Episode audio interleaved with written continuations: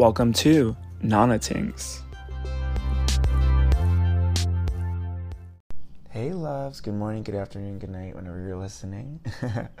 On today's episode of Nana Tingz, I'm joined with my new friend Angela. We discuss cosplaying and her being an NCAA champion. So before we get into it, I gotta play some ads and tings, you know. So grab your joint, your tea, your wine, whatever the fuck you want, and enjoy the ride. Hey everyone, I just want to say I have three books out right now, and I appreciate the support from all of you, from everyone that got my first book, Falling Angel in Phoenix, to my second, Romance in Amana Road, and my current third baby, Antonio's Return.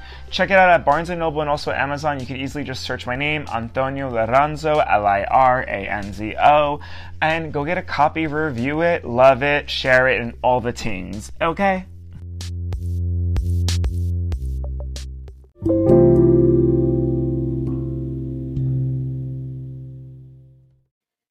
Hey everyone, it's Antonio here with Nana Tingz, and I have a special guest, my new friend Angela. What's up? Hello, hello, everyone. Hey, tell us a little bit about yourself, love.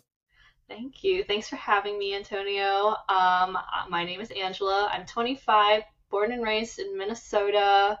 Um, first generation. My family comes from Vietnam um, as refugees and immigrants. Um, I am a college graduate. I was part of the NCAA swim team um, at my school. Um, I'm actually an NCAA champion and former record hey. holder. Um, and I've kind of translated that love into sports um, and like empowering women in sports um, into a new I would say company that I started with my sister doing social media content creation and, and things like that. Um, I'm also a cosplayer. I have almost my one year anniversary of cosplaying, um, and I currently live out in LA.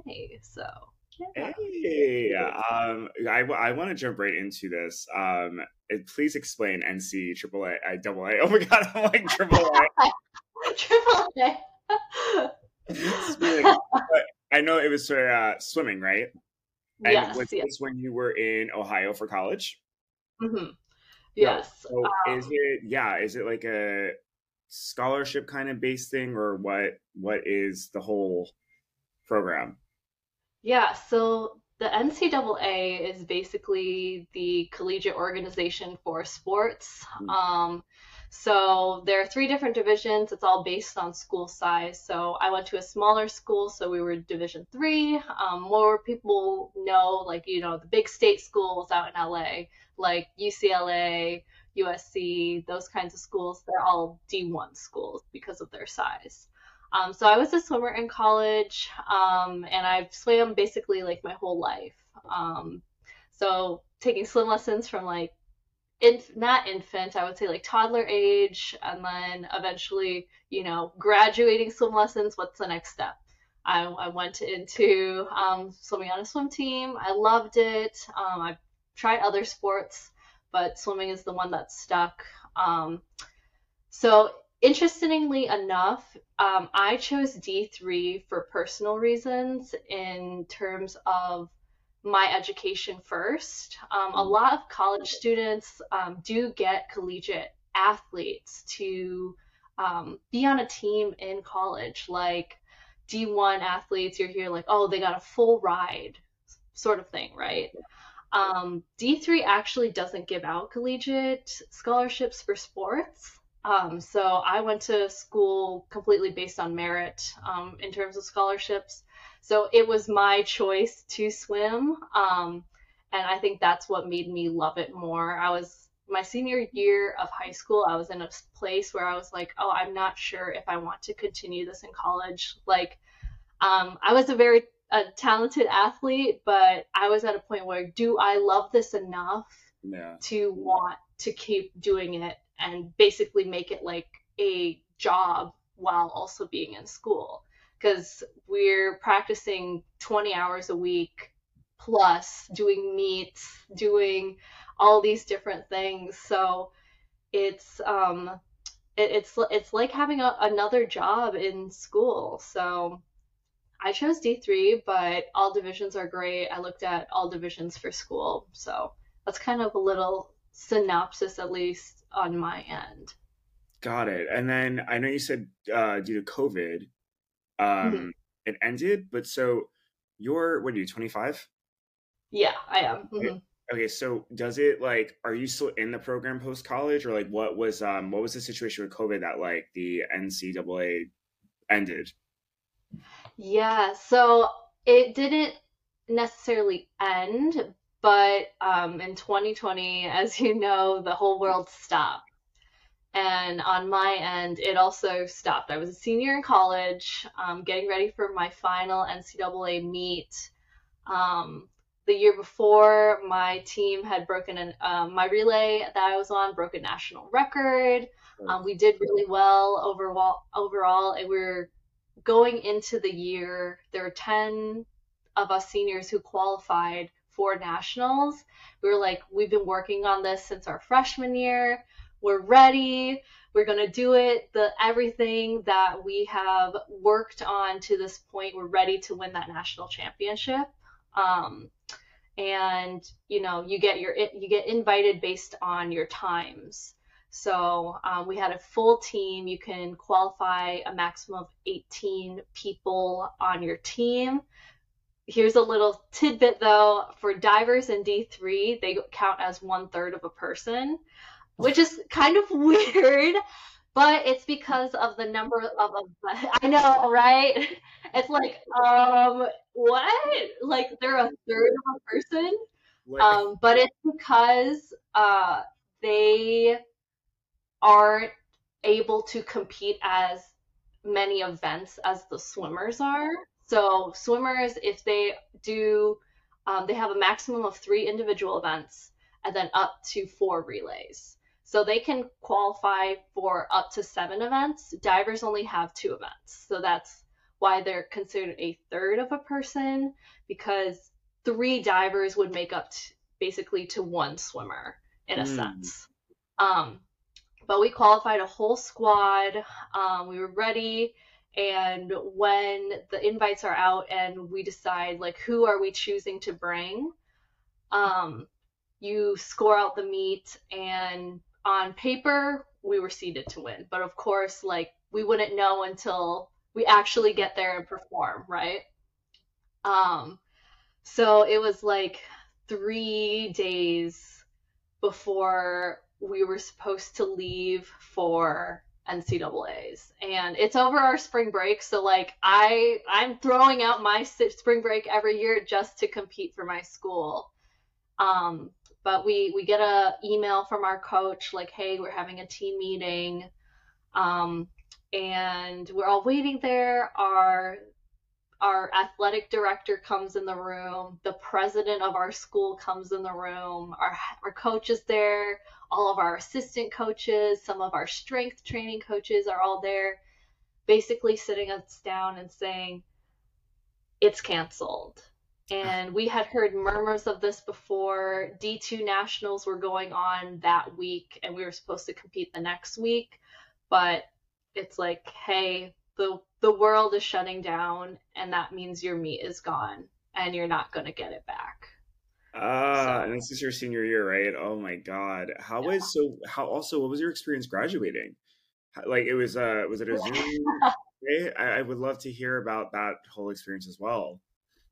Yeah, definitely. So, like, our school, like, our our meet was canceled, obviously, but there was a, a, a community wide, like, hey, you got to pack up and go home. So I basically packed up all my things, drove home 12 hours to Minnesota from my school in Ohio. Um, and yeah, it Zoom University was very, very different. Um, especially, uh, I was a biology major, and I, I know like a bunch of different, um, different like majors and studies. Like they all, it was just so tough um, right. to be able to one focus while you have no idea what is going on in the universe right now, and two like you're at home and not in person. For me, I love the small class sizes I had. It felt very personable, like I could focus in class. when I'm when I'm on a camera, like looking at a screen, I'm like, uh. It's hard. Um, yeah. I, I can't focus at home. I need to like go to a coffee shop if I want to be like really productive or like in a class. Like I need to, yeah. Yeah. Like you're in class, it's like you're there for that. But when you have so many things going on around you and just trying to focus is so tough. Yeah. But uh, we made it through. We graduated. yeah. Um, but I uh, did have a, a Zoom um, graduation. And it, it was funny because um, I went to Denison University, go Big Red. Mm. Um, and the year before, the graduation speaker was Jennifer Garner. Uh, and wow. right, love her. Um, but we have another famous alum that a lot of people don't know. He went to um, my school. Uh, is Steve Carell. Oh wow! Okay. And yeah, and um, we're like during the whole year before COVID happened, we were like, oh, last year got Jennifer Gardner. Like, we need Steve this year. And Zoom University, he pulled through. He was our virtual graduation speaker. So that that was kind of nice. But he was like, "Yeah, I've never done this before, and I'm sure you guys haven't either." But but he was fun. Isn't it crazy? Like I remember watching like when Beyonce and like all the artists did like that YouTube thing, like thanking like all the graduates like Megan Stallion, and then they do like performances at home, and I was like, wow, what a world we live in right now. Like 2020, mm-hmm. you know, talking to you right now just gave me flashbacks of like me just even trying to like read and study and like I don't know. I just I feel like the environmental energy of the whole world, we were all just like not as motivated, you know.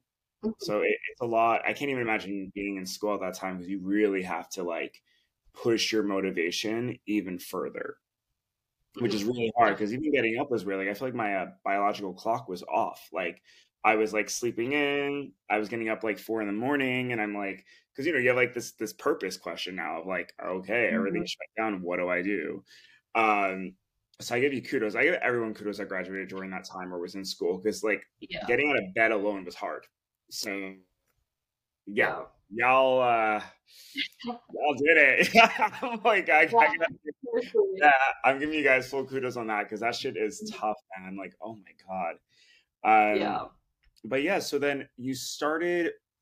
Okay, so that was school 2020, and then when did you we get into this whole cosplay vibe? So 2020, I was say I would say like I started kind of getting more into anime again. I was a mm. fan like growing up, like OG Naruto, Studio Ghibli movies. Like I grew up on that. But I also grew up we I mean, you probably know too, we grew up in a time where anime was kind of taboo in a sense. Or like, oh ew, you watch anime? The only ones that were accepted were like the commercialized one, which was Sailor Moon and Pokemon. Literally, literally. Like I was a big Pokemon girly. Oh my god, same. Like Pokemon, I love Sailor Moon. Um, mm-hmm, me too. Uh, like Yu-Gi-Oh was my shit back then too. Um, yeah, I have like a Yu-Gi-Oh card, um, freaking uh, like a credit card sticker to make it into oh. a Yu-Gi-Oh card. Yes, I want one. Yeah. I don't, there, it's like I haven't put it on yet because I'm like, which one do I want to do? But I, I, I, just got it. I was like, I'm ready to duel you. Yeah, so, absolutely. Guess, yeah, guess what? like what was it? Uh, Dark Magician was Yu-Gi-Oh's favorite card, and there's like. Exodius, mm-hmm. all the five pieces. Oh my god, I could go on about. Yeah. ah, that's, why, yeah, that's why I wanted to talk to you about this cosplay because, like, I feel like every guest I've yeah. ever had, like, I've never discussed this side of like being a nerd mm-hmm. and like fun gamer. And all yeah, but yeah, I love nerding out. I love it. I love it. Let your inner nerd out, and I feel like the pandemic almost like allowed me to let my inner nerd out in the era of TikTok where it was just like no one cares what you're posting like just be who you are and um, so i started getting more into anime like again my senior year of college into the pandemic like I had like I have like custom Pokemon shoes that I would wear like on deck to meet.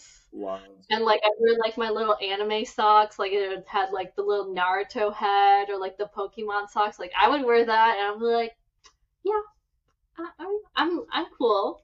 Like I like my shit. Like I don't care if you like it or not, but I feel cool right now. Like I'm ready to like go win this race, you know.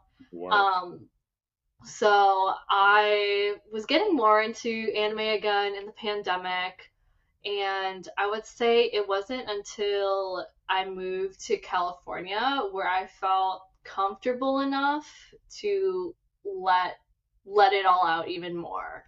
Um, I just feel like, especially LA, is such an open and welcoming place. Like it's so diverse. There's so many things to do, so many different people to meet and see and interact with.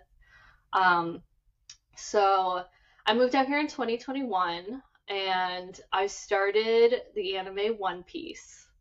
Um, oh. you might know it's like one of the longest running anime currently. There's over a thousand episodes. Um, and I actually started it because I was getting FOMO from my friends. Um, so I have a couple friends who I like talk anime with um, from school, and they were like, "Yeah, we're gonna start One Piece." Like, I used to be a One Piece hater because I was like, "No anime that's that long can be that good." I was mistaken. yeah, no, I mean that's hard though because a thousand episodes, like to just keep the writing going, is like yeah, wild. hmm It's intimidating too. It's just like a thousand, like how much time of your life are you spending on that? Um, and that I was like, I could never watch that. Like, who cares about pirates? Like, what? No, no. But I was mistaken. And um, there's actually a character in One Piece that I just felt so connected with, where I was like, I want to cosplay her. I want to be her. Yes. Um, and that is Nico Robin.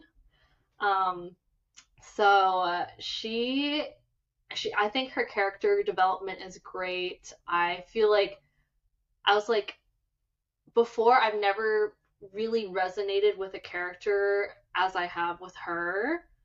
Um, and I feel like when you find that character where you're like, I just, the connection is just so uncanny. Like, I am her, she is me.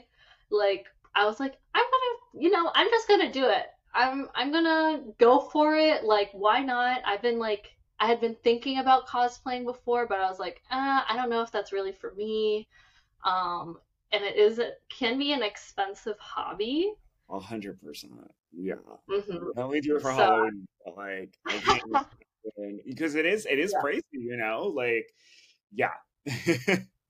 Yeah, definitely, definitely. So, um, and I think my my love for Halloween also was like, yeah, why not try it? If I don't like it, I don't like it, and I can stop. But, Yeah.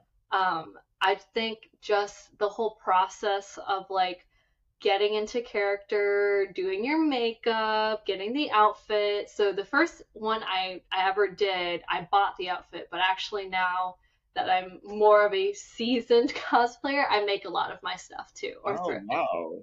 Okay, work. Do you um so for making, do you like uh do you use like minor sewing or like what's your uh, what's your process on that?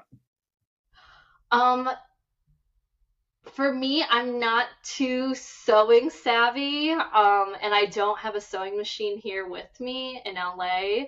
Um, so I do a lot of hand sewing for things that, um, like making details. I just did a cosplay where I basically just get the base pieces and then do all the detailing for it. Hmm. So I have like patches on the arms that I make out of felt, cut them out, sew them all together, sew them on the jacket, sort of thing. Um, I just last month ish, I made a pair of pants. Um, or I, so I thrifted a pair of je- white jeans um, that I was like, okay, these fit great, but they're not, you know, I'm obviously not going to find exactly what I'm looking for. But I dyed the pants um, to the correct color of pink, and then I painted on all of the stripes that I needed for it. So it's it's a pretty simple process, especially since a lot of cosplays you can buy online Yeah. can be pretty pricey. Um, so it's to mitigate cost, um, thrifting or you know making things yourself um, is going to save you a lot of time and money too. Maybe not so much time though, but Wow, that's a lot of dedication. You have a you have a TikTok, right? That you have some viral videos. Okay, what is I your um, put your stuff in the link in the bio for anyone listening that wants to check yourself out. But what you could just do a quick shout out of what your username is on TikTok? Uh, yeah, so it, it's funny because my TikTok username is Swim Oh, okay. Um, and it's it's a username that I've used. So it was my first and like only username on Snapchat when Snapchat came out in like I don't know 2010 Yeah, or something like that. at this. And I was like, and I was like, years, yeah. I was like, I just want like I need like a unique username that is not just like me, you know. Everyone was having like fun usernames back then, and I was like, I need like a fun username that's like for me and that it's like um I don't know, clever. And so swim Angie swim comes from run forest run. yes. So I was like, yes. yeah. So I was like, oh, well, I'm a swimmer. I swim, and I can't do Angela because it, it doesn't, the syllables don't match. So Yeah. I was like, okay, Angie is close enough. So it's like, swim, Angie, swim. So that's like my username across all platforms now. And people are like, why don't you have like a, a cosplay username or something like that? Or like, why is it swimming? Like, because in in One Piece, my character can't swim. Like she loses her ability to swim in Mhm. turn to get powers. Um, so she's like, "Well, your character doesn't swim," but I'm like, "It it's just me." So, but Well, also yeah. you're a NCAA champion. yeah, That's why. Right. Former Yeah. champion cosplayer. Yeah. yeah, Um, speaking about champions, so then you have this motivation to start a company with your sister. Is it a younger sister or older sister? she's my younger sister. Aw. Um, so you probably make your family proud though, right? Being the first in the family to go to school, graduate, help start a company. I'm the first in my generation to do very similar things. So we slay, first of all. Second of all, our families are fucking proud. Like go us. Um, Mhm. but yeah, so what's the journey of um I know you want to empower um, other females and you know people with similar stories and backgrounds. So what is I would love to ask I guess a few questions in one is like um what made you uh form this company? Uh how did your sister want to join in? And um yeah, what do you do? I would love to just share this information for anyone that like may need the help. Definitely. Um, I would say that I spent a lot of t of my life trying to fit into this box that Mm, my family put me in. Not necessarily put me in, because I also put myself in there. Yeah. Um, you might know, as a first generation, you want to bring your family so much honor and want them to be proud of you, you know? Yep. Um, you're the first, like you're setting the example. For me, I'm the oldest of my generation. Um, like on both sides of my family. So being the firstborn and being the firstborn daughter, there's a lot of responsibility that you have. And for me, you know, the expectations of, you know, getting straight A's, you know, being good at you know, something like for me, it wasn't necessarily like, you know, some people are really good at arts or music or something like that. For me, it was sports. Um, and then, you know, being involved in your community, taking care of your family, like duty, responsibility, all these things are like, you This know, why- put on you. Yeah. I'm working on that right now because I'm like, oh my god, I was carrying way too hard for the family for years. Like, yeah, Yeah. And I I mean I'm still I do still have that sense of duty, but more recently I've been letting that go yeah. As you get older, you will. it yeah mm-hmm. it's you have to i'm learning right now at 31 and not to sound like oh my god i'm older with wisdom but this is something i'm like yeah. currently and yeah. i'm learning to like still respect my mom and brothers so much and love them but also like i have to live my life so having that like mm-hmm. detached boundary from love right yeah 100% yeah you're unlearning that generation excuse me you're unlearning that generational trauma yes of, yes. yeah that has come from the immigrant life the refugee life the starting off in a new place you know um and so i was in a box most of my life and it wasn't till really my senior year of college that i was like i'm living for other people and i'm not living for myself yeah yep yeah and and that's when I started making subtle shifts because a lot of the time, that trauma, that, you know, wiring in your brain isn't going to go away so quickly, right? You have to slowly unlearn it. And um, basically, my whole life, I thought I wanted to be a doctor. And I I did everything in my power to to get there you know, pre med track, shadowing, internships, all the things that I could do, up to like studying for the MCAT that made me just decide like something in my brain clicked. It was like, this isn't the life that I wanted. This yeah. isn't, maybe it's the life I thought I wanted, but in my heart, it's I'm not going to be fulfilled by it. I'm going to be miserable. I'm I'm this isn't what I want. Um and you know, sometimes it it takes a while to realize that. Um and so you know, pandemic hit, I moved back home. I was like, I'm going to take some time to figure out what I really want. Mm.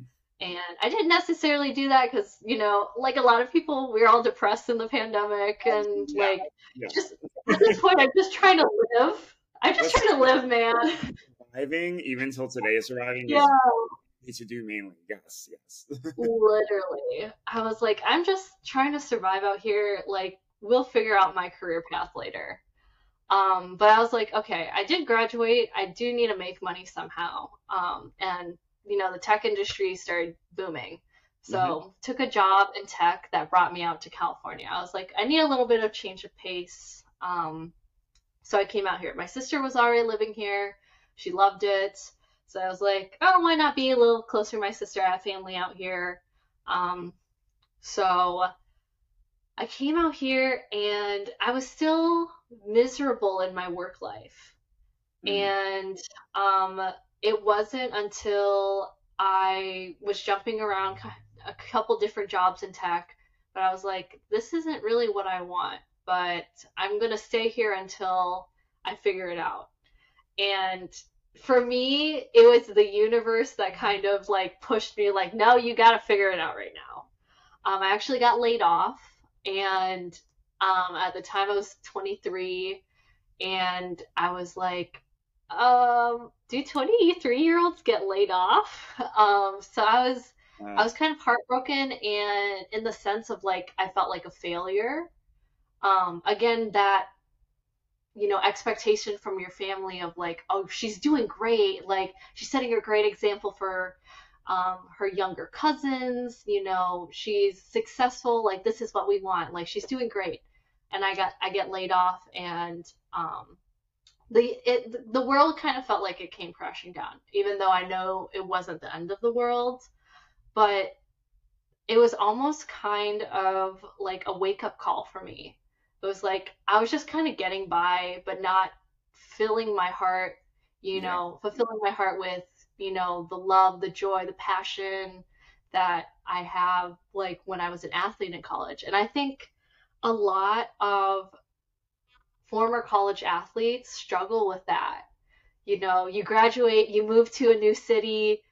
Where's your community? Yeah. Where are the people you're seeing every day working so hard with? Like, even just friends, too. Like, mm-hmm. it was all gone. Like, you have to figure out how to make friends in a place you barely know. Graduating and, college is like that. It's this, like, yeah, it's like four years of like a community and like dorms and like your friends like literally down the street or like in the same building, and then it's like yeah, ripped, especially athletes though, because then your purpose is so defined mm-hmm. in college, right? Mm-hmm. Like you're repping your school, you're kicking ass, you're like dieting, working out, whatever it is, and it's like then after four years, it's like where, yeah, mm-hmm. yeah, for sure. It so it it was tough and I took like a hard look at myself and I was like, what do I want to do? What, you know, like sets my soul on fire? And I think back to, well, swimming. Mm. Swimming was my purpose for the longest time. And um, I was like, maybe I should go back to swimming when I when I ret- retired from swimming, like after when the pandemic hit, and I was like, well, I'm done with swimming. I'm never going back. Like it it broke my heart, but I was like, you know, it's it's time to get back in the water and and just you know let myself feel everything, all the emotions. Let my brain just think because for me, swimming a lot is getting in the pool, it's just you and the water. There's no one else around you. Like you can't hear anything in the water. It's just you and your your thoughts and yourself. So I got back into swimming and a lot of thoughts came to me of how can I go back to what I love? And you know, my sister and I started a company, and originally it was like I wanted to get into it because I love, you know, social media and content creation and things like that. I love telling stories because mm-hmm. I think of my grandparents and my parents' story of how they came over to the US. And I don't know, we could go into that later, but um, it's it's a story that personally I want to write a book about because I love it so much. Mm-hmm. And telling stories of can just telling stories is just so powerful. And you don't know how it could change someone's life by just, you know, sharing a tidbit of you, you know? And so I wanted to start a company that we're able to share stories. And it wasn't really that I knew until I knew that I wanted to work with NCAA athletes until kind of mm-hmm. later on thinking about it. At first, I was like, oh, I'd love to share stories of women because personally I'm a woman. I love to share stories of people of color because I'm a person of color. Mm-hmm. Um, my sister is queer. I love to. We love to tell stories of queer people too. So like we want to share empowering stories and um, going further with that kind of almost like niching down a little bit is like i think of my time as a student athlete.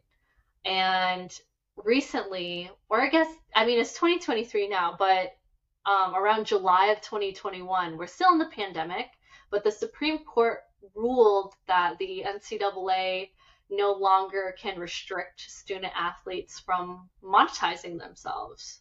Um, so before 2021, um, me as a student athlete, I couldn't have sponsors. Oh, um, oh, You know, people couldn't pay me to do stuff or like support me um, in my, you know, athletic endeavors.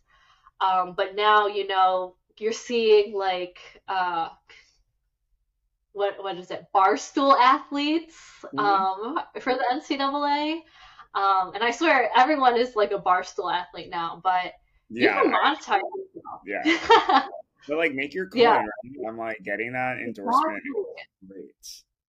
Yeah, for sure. And I think like for myself, like as a D3 athlete, like I feel like I could have really used that when I was in school. Like I wasn't getting a a, a sports scholarship. Yeah, you weren't getting like a free like, ride from so right, I wasn't getting a free ride from that. I still have things to pay for, um, and you know my tuition and my dorms and whatnot that my merit scholarship wasn't paying for. So I think of people like me or even you know other people of color who maybe aren't getting that funding from somewhere else, um, they can be using their name to help pay for school. Yeah. And I also recognize, though, as a student athlete, it's very hectic and you're going to be super busy, and most of the time you have no time. But that's where I was like, okay, let me come in, let my sister and I come in, and our company basically let us help you and take that kind of burden of time off, but still be able to help you make money. So that's that's kind of what the the premise is for that. The work, and it's been up for uh, a few months. You said right? Mm-hmm. We started just at the beginning of the year. Um, we opened up our uh, company, Le Sisters LLC, um, and again, like we are like thinking of a name. We're like, what what do we want to do? And growing up, we were also always known as the Le Sisters. So we're like, we're doing this together. We want to share stories of empowerment and like sisterhood is a big theme through, I think, our lives and through teams as well. So, um, yeah. Work. Yes, I love this. I'm gonna put your link also um, for that if anyone's just more curious to like read up on it and and see what you do. Yeah. That's amazing. Yeah, definitely. Mm-hmm. I I want to hear this story of I want to I close out with this story of your family. I would love to, you know, coming from a similar background, first generation. I'd love to hear the stories of like what motivated your parents um, to be like, yo, I want a better life, or I need to mm-hmm. do this, you know. So yeah, take it away. Yeah, yeah definitely. Um, this this story like it it is a story of survival, I would say, and um, family for sure. Um, just try to, to give you a tidbit before we get started. I, I, I like to share this story with a lot of people because it just gives a different perspective, um, especially for those who don't come from immigrant mm-hmm. families. Um, for refugee families. Um, I think a lot of you know refugee crises around the world right now, and I feel for that because I come from that. Um, but I think it, it will start off with my grandparents on my dad's side, and I actually grew up in the household with them, and that's something that a lot of families, I think, in the U.S. at least, there are no mar- like multi generational families um, so like I grew up with me and my sister, my parents, my grandparents, and often aunts and uncles living with us during durations of their lives as well. Um, and I think that gives me a really unique perspective as well. Um, but going back to the story. So my grandparents are from Vietnam. Um, you know, your typical love story, love at first sight. You meet each other and it's like they their love is just something out of a fairy tale to me. They're they're still together to this day. Yeah, it it's like I I strive for a love like theirs. And, I am old school yeah. love. Uh. yes, you'll understand more why too. But um, you know, they both grew up in pretty rural Vietnam, and um, my my grandpa grew up without a mom. She died um, from an illness when he was pretty young, so he grew up with his two sisters and his dad. Um, uh, my grandma, on the other hand, is one of nine, so she has a ton of siblings. Um, and you know, they meet, they fall in love, they decide to have a family. Um, that's where my dad comes from. And he is one of four, but he actually had a, a fifth sibling who ended up dying from malaria. And, you know, being in a quote unquote third world country at the time, there weren't access to vaccines yeah. that right now, if you're vaccinated, can you, you won't be affected by it. So, um, that's, that's, it's just so different kind of the the world that we live in now versus like the world that they lived in. But um, if you know a little bit about the Vietnam War, um, it was a war between the North and the South Vietnamese, and um, the South was backed by the U.S. and the North was backed more by Russia, I believe. Um, I don't, as a Vietnamese person, I don't know too much about the Vietnam War, but I know like a good amount. Um, my grandpa was actually part of the South Vietnamese Navy, so he was actively participating in this war. Um, and something that a lot of people don't know about the Vietnam War is that most people didn't even know it was going on. They didn't know that a war was happening. They didn't know the North and South were fighting. They didn't know people were dying every day. Yeah. Um, so just like communication across was not there. Um, but in 1975, um, during the fall of Saigon, the, the North Vietnamese communists had won. And basically, that meant um, all of these Southern Vietnamese men in the, the army and the military and navy and whatnot, they were taken to re education camps. Um, so my grandpa was put in a re education camp, and basically, my family got divided because the fall, everything was happening. People were fleeing, refugees around the world were going to different countries. My dad was supposed to be on one of the last boats leaving um, Vietnam, but he decided to stay back.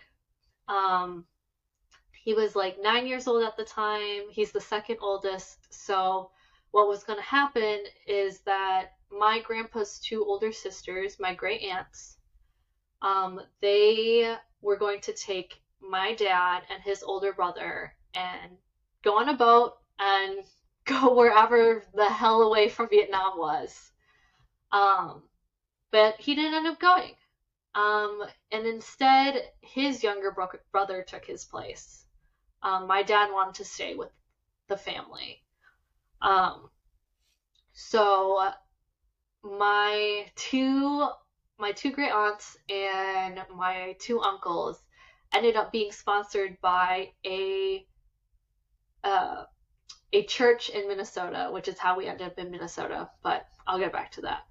So my grandpa was in a re-education camp and luckily my grandma knew where that re-education camp was and he was there for months doing hard labor um, working dawn until dusk, you know, being tortured for various reasons, being abused, oh. all of these things because, you know, they're like the repercussions for being part of the military at the time, um, the the losing military, um, and unfortunately, that isn't a, you know, an uncommon thing for for many war torn states. Um, but my grandma knew where he was. And I don't know if this was like a normal thing or not, but she got to see him like once a month over the course of several months. And they devised a plan to break him out and basically escape because like like many men it he he probably wouldn't have survived. Um, A lot of people died in those re-education camps, um, and so over the course of several months, they would they would devise this plan to break him out. Um, and then one night, in the cover of dusk, they kind of figured out like the guard schedule or something where he would be able to break out and basically meet my grandma so they could run away. And um, it's probably three or four in the morning. They they get out, they get together, and they they start running. But they realize that there are people coming this way. They're like, we need to we need to do something. We we're gonna get caught. Like you're gonna get sent back. My grandma's gonna get sent somewhere. But we we like to think of uh, this as our guardian angel, like our family's guardian angel, was a dog out of the middle of the jungle, runs up next to them, and basically starts walking with them. And the people coming towards them happen to be guards, but they didn't look twice. They didn't look. They were like, oh, they're just like a normal farming couple getting up ready to you know tend to the fields it's 4 a.m the you know the uh, break of dawn is coming up they're probably just going out you know to to work in their farm. And those guards they didn't think any of it. And you know they they get to the clearing and they're home free the dog disappears and they oh, never wow. see it again. So um i don't know they're the dedication that my grandparents have to each other that my grandma will literally broke my grandpa out of jail yeah that's like I like who do I know is gonna break me out of jail, you know? Yeah. um so they were like, Well, we can't stay in Vietnam. They're gonna find out that my grandpa's still there, they're gonna put him back, we have to escape. Yeah. So my grandma's side of the family um, basically helps them out. They they get them a, a small boat and my my grandparents, my dad, and his younger sister all go on this boat, hoping that they can, you know, float their way to another country. Well, unfortunately for them, they got robbed by pirates. Oh. so all all the food that they had, everything that was with them, the clothes on their backs were taken by these pirates. Wow. Um, but luckily, they were actually found by the Thai uh, Navy. Um, so they were floating around off the coast of Vietnam and found by a Navy ship that basically rescued them after they had been floating, I think, for two days um, in the ocean with nothing. Um, so they survived. Um, they're rescued, but they were taken to a refugee camp in Indonesia. And while it was a safe haven away from a war torn country, that those conditions were not that great either. Um, they lived in a five, like a five foot by five foot square next to other five feet by five feet squares of other families. So they they lived in the square. That was their square that they had and basically had to survive there. Um, and obviously they um, it was tough.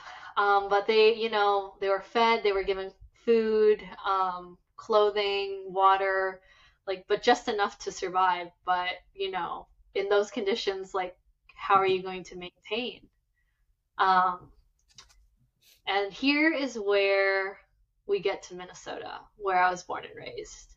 So that church where my aunts, my great aunts, and my uncles were sponsored, um, got in contact with the local news station, oh. and there was a reporter who basically um, does segments of him traveling around the world and the country and whatnot. He heard the story of how, you know, the family was being separated. Um, these two boys were living without their parents because they're back in war torn Vietnam. Um, there was a lot of like stories going around the country of like things like that. And, you know, bless his soul because he was like, I'm going to take up this story. You know, I am going to reunite this family. And so months and months go by. He does research in where these people, where my family might be. He finds out he's in, Indo- they're in Indonesia. And basically, him and his crew fly out and it was like, hey, your family's back in Minnesota. Let's reunite these guys so there's yeah. actually a little news segment about um, my family reuniting out there somewhere. So, um, you know, after months of you know being apart and and whatnot, um, everyone got reunited in Minnesota, and that's and that's how we ended up in Minnesota. I love it. I this just yeah, this needs to be a book. like literally like I bring out of jail or you know the imprisonment and then Mhm. robbed by pirates that Yeah. and then re- reunited by this like journalist wild Yeah. um i see how proud you are of your family and and roots and it is so important um to know like where your family comes from and also that love that love right there is Yeah. like ah, it's such old school good love Uh, Yeah. thank you for sharing your story uh as we wrap up i just want to ask i mean you everything you said has been so insightful do you have any advice um, I always like to have my guests give a last piece of advice to anyone that's Yeah. listening due, due to these topics. It could be about um, empowerment, family. What would you like to leave off on? Yeah, well, first of all, thank you so much for having me. It was so fun, and I really enjoyed my time talking with you and kind of sharing my my life and experiences and story. Um, my last piece of advice, I think I would say, is don't be afraid. Mm. I would say don't let fear be what stops you because um, I wouldn't be where I was if I let fear hold me back. And for a long time it did. And it, it's scary.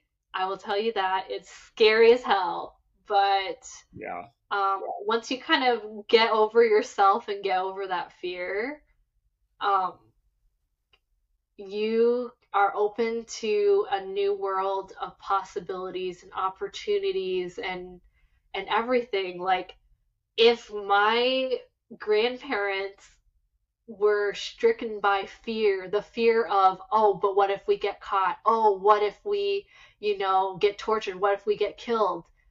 They wouldn't have tried to break out of prison, you know?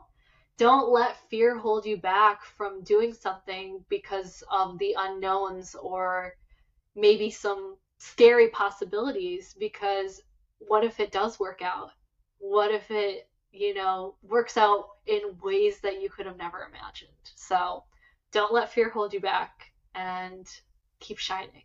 I love it. You motivated me so much. You're so insightful. Um, I wish nothing but the best for you, and I'm going to post everything on the bio and all of it of this stuff in the description of the episode. And I really want people to check yourself out. I feel like you offer so much Yeah. and really good encouragement. And thank you for sharing your story. Yeah, thank you so much. I'm always open to talking with people too. So, like, even if someone's listening to the podcast and be like, I want to hear more about your story, like, I want to hear more about your story. Let's like let's exchange stories. I, I love that. So, yeah, thank you so much, Antonio. I really appreciate you.